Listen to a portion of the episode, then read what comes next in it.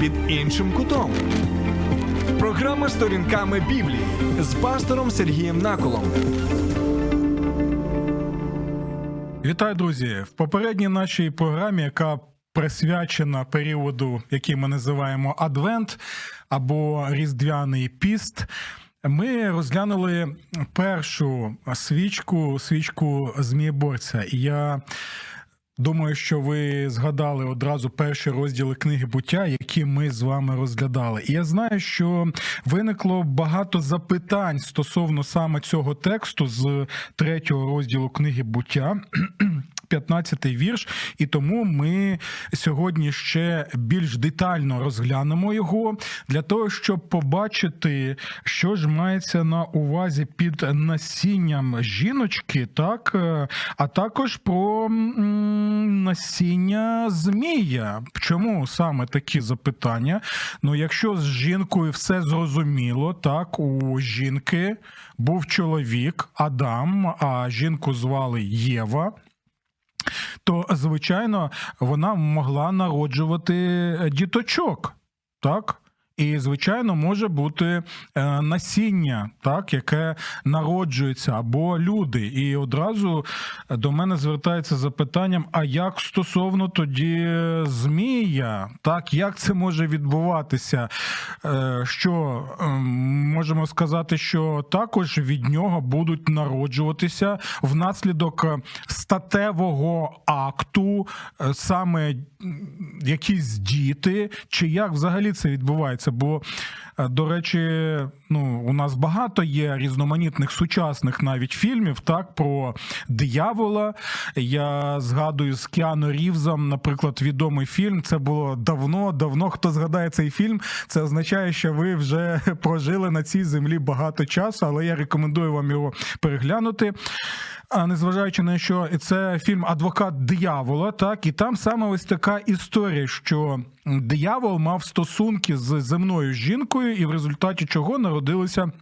Дитина, і невже саме про цих нащадків йде мова саме в цьому тексті? Тому давайте ми більш детально розглянемо саме це пророцтво. Знову нагадую, третій розділ книги буття, 15-й вірш. Давайте прочитаємо його знову. Я покладу ворожнечу між тобою, між тобою між ким? Між змієм і з жінкою між твоїм насінням і її насінням. Воно розчавить тобі голову, а ти будеш жалити його в п'яту. І одразу, звичайно, ще у нас е, запитання стосовно цього змія, бо багато є різноманітних пояснень, що ж це був за змій, як він виглядав. Одні кажуть, що це був своєрідний якийсь різновид динозаврів, які мали здатність е, розмовляти. Інші кажуть, що слово змій на івриті, яке ми тут читаємо, його можна також перекласти як вогн вогнен, вогненний або яскравий, або той, що блищить, або палає.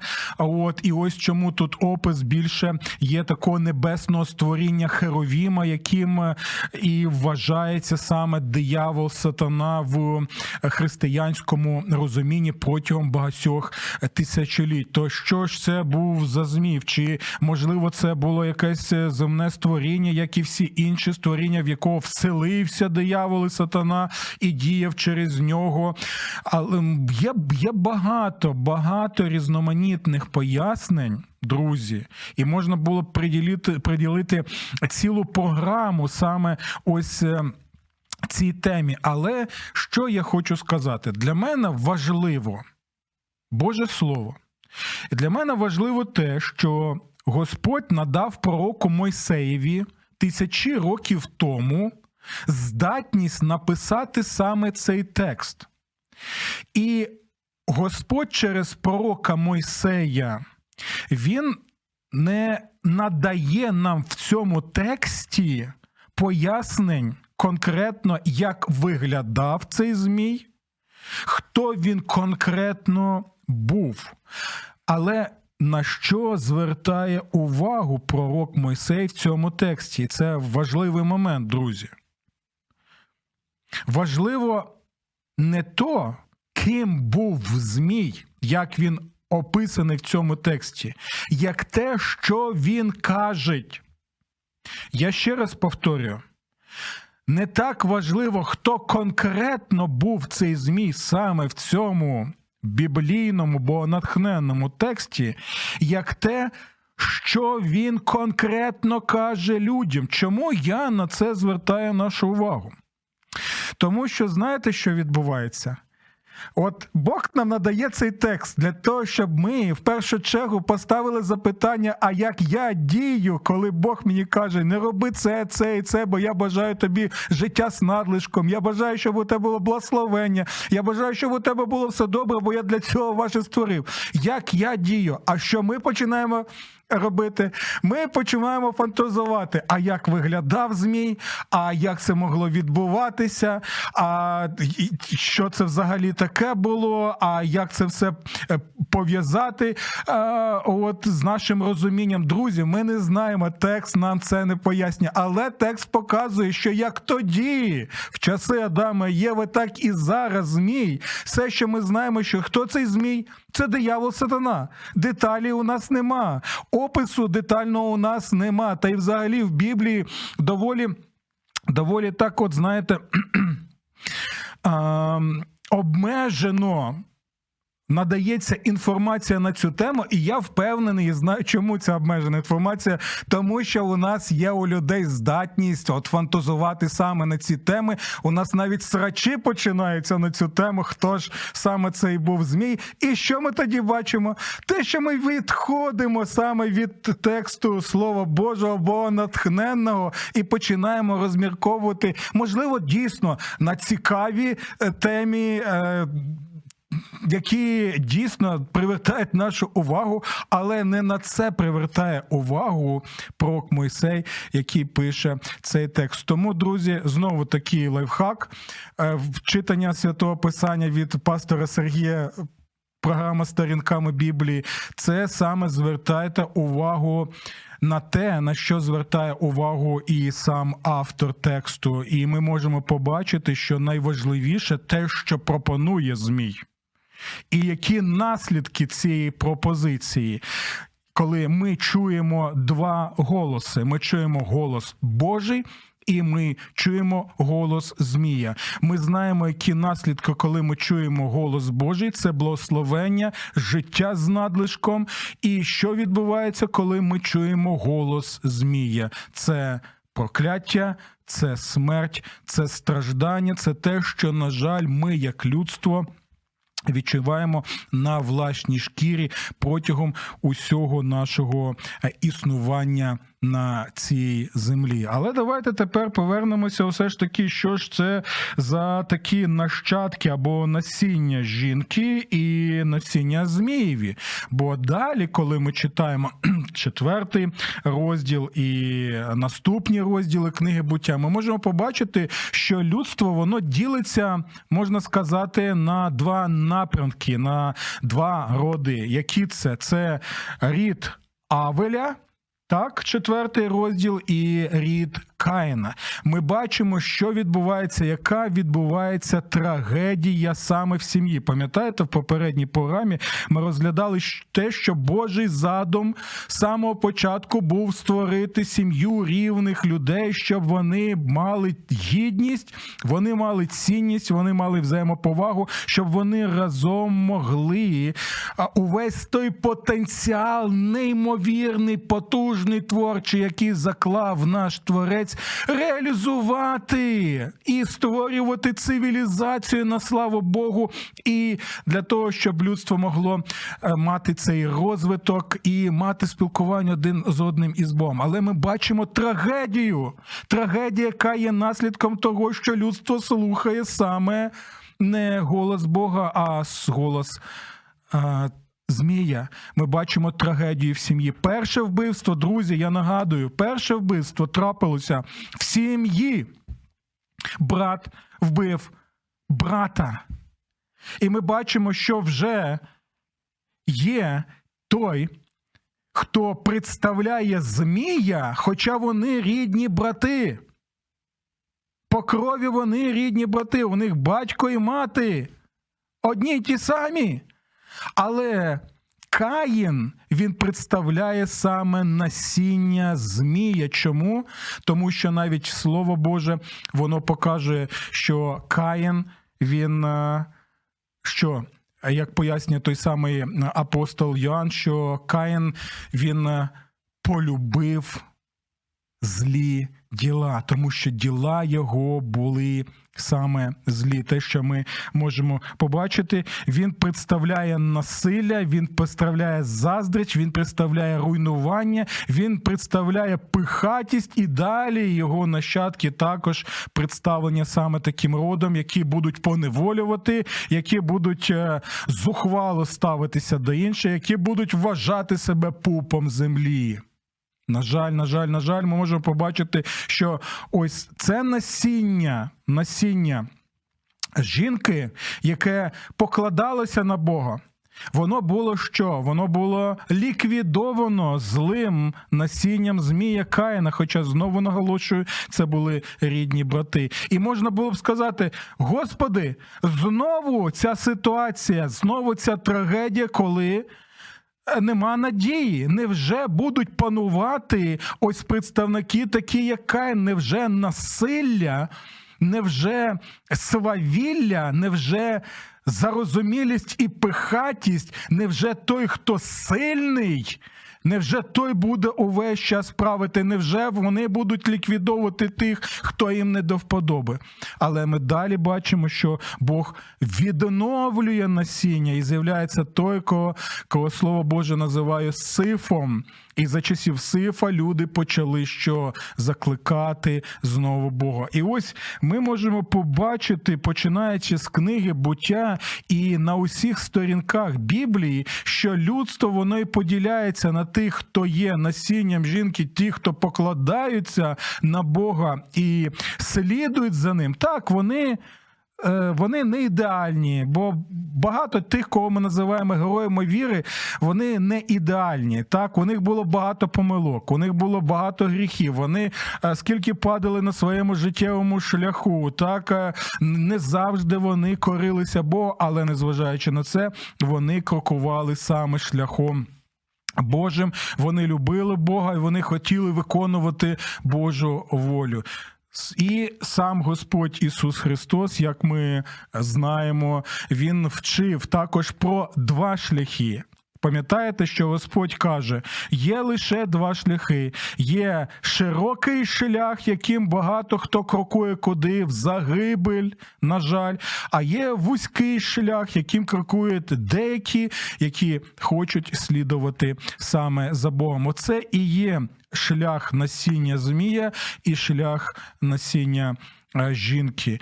Більше того, коли ми бачимо ось це пророцтва, оцю обіцянку, що воно розчавить тобі голову, а ти будеш жалити його в п'яту. Ми можемо побачити так, звичайно, і ми це пояснили в попередній програмі, що виконується це пророцтво саме в Господі Ісусі Христі.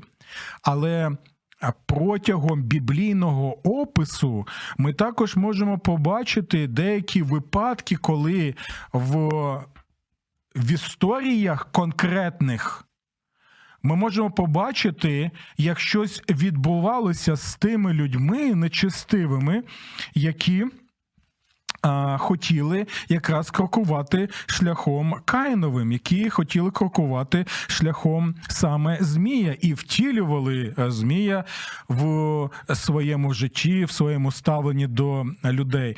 Можемо нагадати декілька таких от прикладів саме з тим, як це відбувалося. Перший приклад, перший, хочу нагадати про книгу, назва її Книга суддів. І там є доволі цікава історія, коли агресор він знущався над Божим народом, і тому Бог зробив так, що з'явилася суддя. Це була жінка, звали її Дебора. До речі, Дебора перекладається з івриту як бджола. Тобто Бог що зробив? Зробив так, щоб ця жінка стала саме бджолою, бойовою бджолою, бо вона була керівником Божого народу, і також. У неї був воєначальник, барак його звали, і ось вони були залучені в визвольну боротьбу проти агресора, проти окупанта. І далі можемо побачити, що Господь надав їм перемогу. І є один доволі цікавий е, момент, фрагмент. Який двічі повторюється в цій книзі і підкреслюється важливість того, що відбувається. Е, Справа в тому, що генерал армії держави-агресорки, який зміг втекти з поля битви, він знайшов прихист у однієї жіночки, краще сказати, в її наметі, в її житлі. І цю жіночку звали Яїл. Тендітна жіночка, можемо уявити, була. І що робить ця жіночка е, стосовно цього генерала? Знову підкреслюю генерала армії держави-агресорки. Вона йому пропонує відпочинок, і вона йому пропонує трошечки випити там е, молока. І коли він засинає, тому що ну можемо уявити, в яких в якій він стресовій бойовій ситуації був. Оця тендітна жіночка знову підкреслю, звали її Яїл. Що вона робить? Вона бере кілок дерев'яний, в іншу руку вона бере молоток і вбиває цей кілок саме в голову ось цього генерала армії держави-агресорки. Вона його фізично ліквідує і не просто так наголошується, що вона бере цей дерев'яний кілок і вбиває прямо в голову. Тому що в тій історичній ситуації ось цей генерал звали його Сісера. Так, цей генерал він був ким? Він був представником насіння Змія, який, як і Каїн, хотів знищити Авеля, так, так і він хотів знищити Божий народ. І що робить ця жіночка? Саме ця жіночка, саме цим дерев'яним кілком, вона його ліквідує. І ви можете запитати: а невже це добре? Так, це добре, бо далі ми читаємо там навіть пісня я про те, що ця жіночка благословенна повинна бути серед інших жінок цього світу, і що будуть згадувати саме про її подвиг, і що вона чудові речі зробила разом з Деборою і разом з генералом Бараком. Тобто це важливий момент, тому що ось ця жіночка, і особливо з цим кілком, вона вже була була, знаєте, прообразом, прообразом того, що Марія Діва, так, вона народить, народить Ісуса Христа, який на Дерев'яному хресті, який був представлений цим кілком, він зможе що зробити своєю смертю і своїм воскресінням, зможе розчавити голову змію, про яке йде мова в цьому прості. Тому це один саме з таких прикладів, як вже ще до приходу Господа Ісуса Христа це відбувалося. Далі ми згадуємо ще про одно. Чоловіка він вважав себе пупом землі, і він думав, що е, може творити все, що хоче, в, в результаті заколоту і воєнного перевороту він отримав владу. Про це ви можете прочитати більше в також в книзі е, в книзі. Суддів, а от е, він е, ліквідував ліквідував всіх своїх політичних суперників, які могли претендувати на правління. Більше того, у нього була така, знаєте, своєрідна армія приватна, яку ну, щось щось схоже, знаєте, на ПВК Вагнер у свій час вона була, і ви знаєте, що з цим, цим сталося. Але так е, сталося, що ця людина, незважаючи на те, що декілька років змогла правити тією землею, землею, ми можемо побачити, що зробив Бог так, що між тими, хто раніше був ем, разом, і разом вони брали участь в цьому перевороті, в цьому заколоді. Між ними почалися сварки, між ними почалися суперечки, і там також є одне пророцтво через ем, вціліло одного хлопця, який пророкував, що скільки. Скільки крути не верти, а Божа кара вона надійде на цю людину, і ми знаємо, що незважаючи на те, що спочатку він отримував одну перемогу за іншою перемогою, що нібито він зміг своїх. Ворогів спочатку е, знищити і контролювати. Ми бачимо, що він підійшов до одного міста, і нібито все було чудово, нібито все було на мазі. А він оточив те місто, і він знаходився під стінами того міста під однією баштою. А на тій башті залишалися захисники. Так ось серед тих захисників була також одна жіночка. Зверніть увагу, що знову зосереджується звертається увага на жінку. І, до речі, багато є прикладів в Біблії саме те, як Бог діє через жінок, які ну вважалися в свої часи такими незначними, неважливими, на яких е, чоловіки не звертали великої уваги. Багато там навіть знущалися над ними, хоча і в наші часи це відбувається. Але Бог використовував таких от жіночок, які знову і знову нагадують про Боже. Боже пророцтво про насіння жінки, яке розчавить голову Змія. Що відбувається? Ця жіночка вона бере е, камінь так, е, від е, від жернову, яким мололи хліб, і вона кидає його вниз. Що відбувається? Цей камінь, він падає саме на голову ось цього чоловіка, який вважав себе пупом землі, і думав, що буде так відбуватися усе його життя. Ніт. Він був поранений серйозно, і далі, коли він побачив, в якому він був соромище, бо це було соромище на ті часи, що ти гинеш від руки жіночки, яка знаходиться з іншими в оточенні. Як це можливо? І ось чому е, сталося так, що. Він наклав на себе руки. Ось така безславне життя, безславна смерть. Знову ми зустрічаємося саме з з тим, як зосереджується увага, що розчавляється голова людина, який крокує шляхом змія, який втілює дії змія в своєму житті, але це нагадування зі слова Божого самого початку, що якщо ти стаєш на шлях змія, якщо ти стаєш на шлях війни, якщо ти стаєш на шлях агресії, поневолення, знищення людей рано чи пізно тебе очікує те саме саме, що очікує того, з ким ти пов'язав свою долю. Тебе очікує те саме, що очікує диявола сатану. Це е, Боже саме.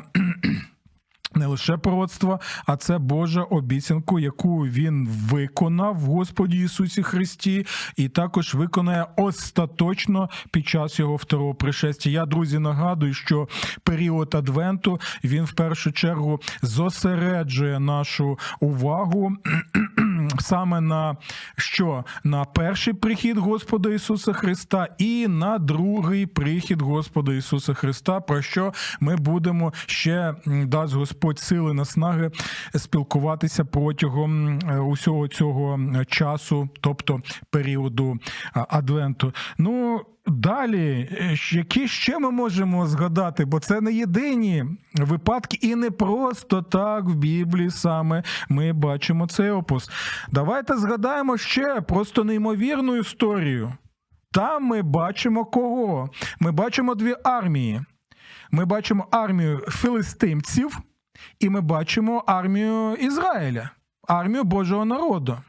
І, до речі, Бог ніде не забороняє брати в руки зброю для того, щоб справедливо захищати е, свій дім, свою країну, свій, свій народ. Це те, що є в Біблії, і воно сприймається як саме собою зрозуміло. Чому? Тому що це обов'язок людей захищати свою землю, особливо тоді, коли ти захищаєш цю землю на законних підставах, на справедливих підставах. Це те, що відбувається зараз і в нас в країні. І ось чому ми бачимо, що коли виходив перед. Перед ізраїльським військом величезний такий здоровань, легінь, так, велетень, можна сказати, голіаф з гефу. Що він робив? Він психологічно впливав на тих воїнів. І, до речі, ем, не думайте, що психологічні атаки і психологічні прийоми ведення війни вони застосовуються лише зараз. Ні, ось ці психологічні прийоми вони застосовувалися в ті часи. Е, люди бачать кого? Бачать оцього велетня в озброєнні. Бронік у нього був там був найвищого гатунку. Е, більше того, у нього було все це озброєння найкраще. От він виходить, він показує: я вас взагалі не боюся, що ви тут зібралися. Я готовий будь-якої миті зараз вийти і битися з вами, і від вас нічого не залишиться. Більше того, яку психологічну атаку. Використовує, він починає починає сміятися, блюзнірством займатися, е, використовуючи ім'я Бога Ізраїлева. Це було неприпустимо. І вони стояли, вони нічого не могли вдіяти. Він закликає своїх богів, він показує, що хто тут хазяїн. Так діє диявол сатана, друзі. Він також намагається запевнити людей в тому, що я могутній, що я сильний, я контролюю ситуацію, нічого ви не зробите. Підкоріться мені, буде так, а не інакше. І далі ми бачимо кого? Ми бачимо. Ну, вже тут ми не бачимо е, жіночку, так, тендітну, але ми бачимо хлопця, ми бачимо тінейджера, звали його Давид. Так от, Давиду надають навіть сучасну зброю, там бронікому тощо. А Давид каже: ні, не можу взяти, бо я не звик до цього, я не професійний взагалі воїн, от, не не, не, не офіцер, не, не, не солдат, ніхто просто прийшов відвідати своїх братів. Привіз їм е, від батьків е, їжу, щоб вони могли поїсти. Але дивіться, що відбувається. Оцей Давид, він каже: А я вийду проти проти цього Голіафа. Без проблем вийду. Чому? Так Бог ж дав нам обіцянку.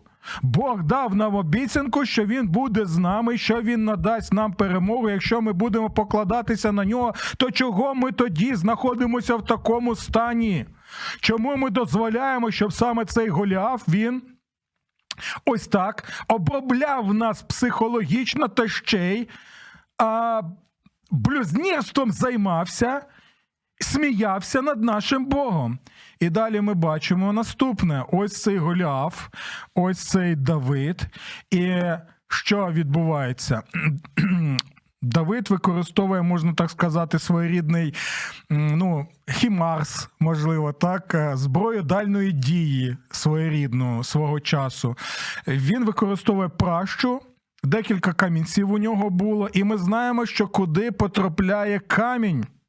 Камінь потрапляє знову. Ми бачимо ось зосередження уваги саме на цю подію. Ми бачимо, що камінь потрапляє саме в голову цього Божого ворога і ворога Божого народу.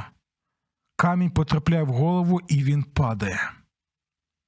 Господь і в даному випадку використовує того, хто в ті часи не розглядався як хтось серйозний, як хтось впливовий, як хтось потужний. І таким чином, як у попередніх випадках, там ото з жіночкою Яїл і кілком, або з тією жіночкою і каменюкою, яку вона кинула, або з цим е, хлопцем Давидом, Господь показує, що якщо я хочу звершити суд, я я звершу його через тих, хто буде вважатися слабкими, немічними і непрофесійними в цій сфері. І далі ми бачимо, що Давид підходить до цього Голіафа, бере меча Голіафа і відрубає йому голову. Голіаф разом з військом філістійців він крокував також шляхом Змія. Він крокував шляхом диявола сатани. І в тому історичному періоді, в якому перебував Давид, який потім став царев, Бог знову показав, що, врешті-решт, врешті-решт, перемога саме за Богом. Останнє слово саме за Богом. І це не поодинокі випадки, які ми можемо зустріти саме в Божому Слові. Ось е, ці історії, на які я звернув нашу увагу. Бо якщо ви будете читати книгу псалмів, друзі, там є доволі цікавий псалом. І в тому псалмі написано наступне, що Господь Він відрубає голови дракона в цьому морі. Давайте ще раз я повторю. Бог вражає або відрубає голови дракона в морі. Знову зосереджується увага саме на голови, які Бог вражає якимось чином, і які є саме відголоском ось того стародавнього Божого просто, яке він дав Адамові і Єві ще в Едемському саду. І ви можете запитати, який ще дракон, які ще. Голови дракона, про що пастор Сергій йде мова? Невже там якась міфологія у вас там в псалмах? Ні. Справа в тому, що коли ми читаємо цей псалом, ми можемо побачити, що псалом розповідає про події, пов'язані з визволенням Божого народу з рабства єгипетського. І пам'ятаєте, там також був хто? Е, фараон, який був втіленням кого? Диявола, сатани. Чому? Тому що він принижував людей, тому що він експлуатував людей. А це не Божий підхід, це диявольський підхід, це сатанинський е, підхід. Більше того, він знищував фізично. Е, представників Божого народу, тому що їх багато народжувалося, і тоді він зробив обмеження, що хлопчиків повинно потрібно було ліквідувати. І ми знаємо, що Мойсей повинен був бути ліквідований при своєму народженні, але Бог втрутився дивовижним чином, і цей е, ця дитинка була збережена, і Бог використав його. і Він став великим пророком Мойсеєм. Так, от там події описані саме визволення Божого народу з рабства єгипетського, і описані події, які сталися з ким? Зверніть на це увагу. Сталися з фараоном і його військом. Я нагадую, що у фараона була не друга армія світу тогочасного, а у фараона була перша армія світу.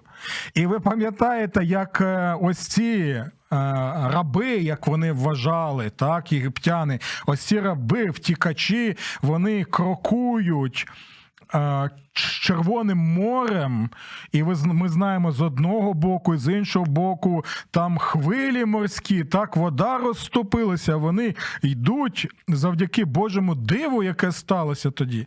Але дивіться, що відбувається, коли народ Божий проходить, армія фараона, вона що? Вона входить в це море, і далі ми знаємо, що Господь робить так, що фараон з його військом вони були потоплені. І ви можете запитати, пастора Сергія, до чого тут слова, що Господь вразив голови дракона в морі? А ось тому, що саме це в першу чергу поезія.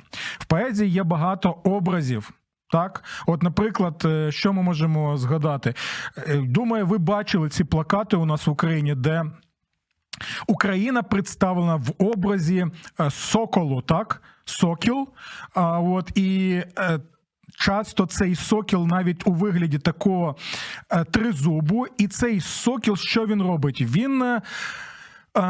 Він веде боротьбу з двоглавим Орлом, ми всі розуміємо, що мова не йде про буквального сокола, і що мова не йде про буквально двоглавого орла, так? А що це символи, за якими є реальність, яка? Сокіл це Україна, а двоглавий орел це держава-агресорка, яка вдерлася на нашу землю, в нашу хату, в наш двір. Так? І Описана таким образом боротьба. Так от, хто цей дракон з головами, якого вразив Бог, це і є фараон з його армією, над яким Бог звершив суд саме в Червоному морі. Знову ми можемо побачити, як конкретно реально Божа обіцянка втілюється, але не обмежується ось цими всіми подіями. Бачите, ми згадали і про.